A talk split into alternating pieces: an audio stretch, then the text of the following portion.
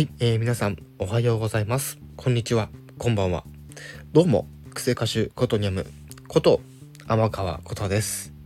さて今回もね表題の件についてお話をしていきたいと思いますが今回この話するのね久々な気がしますけどもいよいよですね話がいよいよ佳境に迫っているというあのカードキャプター桜クリアカード編なんですけどもはい。えー、ようやとですね、今回、えー、第13巻目、ね、が、えー、発売、えー、開始となりまして、はい。もう早くもね、あの、次回作、あの次回作についてのね、あの、内容というか、概要の部分にちょっとね、触れていたというところで、ちょっとね、今回はそちらの方を軽くご紹介していきたいと、はい、思います。で、この今言った数字の通りなんですけども、これまであの12まで出ていって、えー、今回ので13巻目ということで、なんとですね、まあ、ざっくり言います。えー、次回の14巻目で、えー、クリアカード編終わるらしいです。はい。で、これが意味するものっていうのは、もちろん、あの、見てる方はわかると思うんですけども、そろそろ来るんじゃないかなと。あの、アニメの方ですね。はい。クリアカード編のアニメーションの編。えのアメアニメーションの編っていうか アニメーション編ですね。はい。アニメーションの編って 違う違う違う。はい。ということでですね、いよいよですね、クリアカード編終わりますというところで、これが果たしてアニメーションになるとどうなるのか、ね、非常に、えー、興味深いところでございますけども。ただね、あの、皆様気づいていると思うんですけども、このクリアカード編について。うん。やっぱりその次の缶が出るまでのあのスパンがですね結構長いんですよね。はい。まあ長いって言ってもそんな1年もかかりはしないとは思うんですけども。っていうところで今回もう一つですね、えー、考察の方ですねちょっとお話していこうかなと思うんですけども。はい。まあそれはねまあもう今言った通りまあ次その最後の14巻が出るのがいつぐらいかっていうとこなんですけども私の予想としては来年の6月か早くても4月。うん。遅くても来年の夏ぐらいには出るんじゃないかなと。いうところでちょっと考察を立てていこうかなと。いうところでございます。はい、ただ今回のクリアカード編13巻目なんですけどもこちらはですね、あのー、こちら、あの、本の最後の方にも書いてはいるんですけども、え仲良しの、あの、2022年の5月号から、えっと、9月号に、えー、掲載された作品を、まあ、収録しているというとこなんですけども、だから10月号から多分、まあ5、6、7、8、9、まあ、だいたい5ヶ月ぐらいいるとするともしかしたら来年の4月頃には出るんじゃないかなっていう考察っていうところでですね。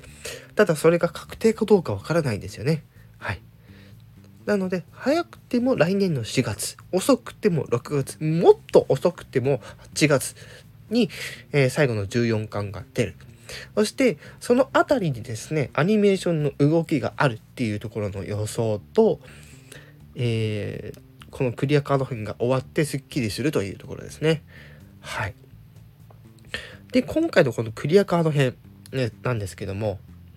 えー、皆さんご存知でしょうか？この、えー、カードキャプターさくら、このクリアカード編含めてですね、えー、3つの、えクールがありますと。3つの大きなクールがありますというところで、今回はその、え最後の、ね、3つ目ということなんですけども、はい。あのまあ、これまでね、この魔法少女ものの、ま、シリーズで定評のあるあのクランプさん。ね、えー、今回ですね、この、えー、カードキャプターさくらクリアカード編がですね、あのいよいよ終わるというところでですね、もう発売早々私もね、あの中身、えー、見たんですけども、あ、クライマックス感やばいなってことだけはお伝えしておきます。はい。で、これ最初から見ないと話ちんぷんかんぷんになりますから、あのー、あ昔、そのクリアカード編じゃなくて、あのカードキャプターのマクロカード編、桜カード編を見ていらっしゃる方は特に、今回のクリアカード編は、ぜひ、えー、見ていただきたい作品となっております。はい。で、今回初めて知るっていう方はですね、もちろん、あの、最初の、えー、クローリード編から見ていただくのが一番良くてですね、一応物語としてはあのつながりはあるんですけどもそれぞれちゃんとですねあの始まって終わって始まって終わってそしてまた始まって終わるっていうあの感じの、まあ、構成になってるので一応クリアカード編の最初から見るっていうのでも全然大丈夫だとは思いますがこれまでのシリーズを見るとより楽しめる作品となってますので、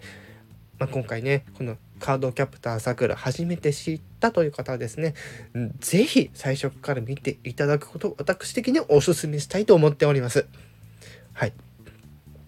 で、このカードキャプターさくらの作品の特徴なんですけども、まあ、先ほど言った通り魔法少女ものとは言ったんですが、実はですね、あの、このカードキャプターさくらの一番最初の物語としてはですね、えー、何の、えー、取り柄のないというわけではないんですが、ね、あの、運動抜群、え運動神経抜群の、まあ、ちょっとね、あの、ポカポカしてる子というか、うん、アホな子って意味ではなくて、こう、なんかほわほわした方というか、うん、なんかそういうキャラクターで、あの、いろんな人とつながってって、えー、ね、とある日、なんかその、魔法絡みの事件に巻き込まれ、はい。で、えー、魔法少女になりましたっていうところからスタートしていくんですけども、まあその話の流れがですね、だんだんだんだんスケールが大きくなってって、今回のクリアカード編に至るというところでございます。が、見れば見るほどまだ謎が残ってるんですが、あのー、それもね、